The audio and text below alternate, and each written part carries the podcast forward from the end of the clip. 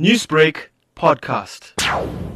The murder trial was expected to begin today, but State Advocate Denardo McDonald told the court that the defense intends to bring an application for their client to undergo mental observation.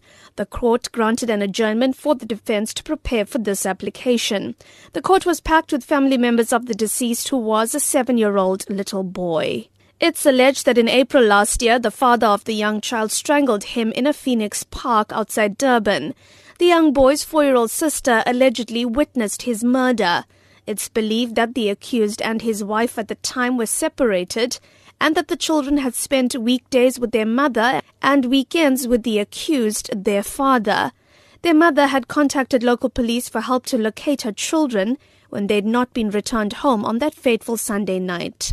It's believed that police found the accused and both of the children near a sports field in the Phoenix area. Police discovered the non responsive child in the accused's arms after he claimed that the child was merely sleeping.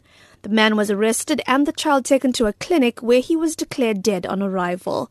More light is expected to be shed on the accused's application for mental observation later this week.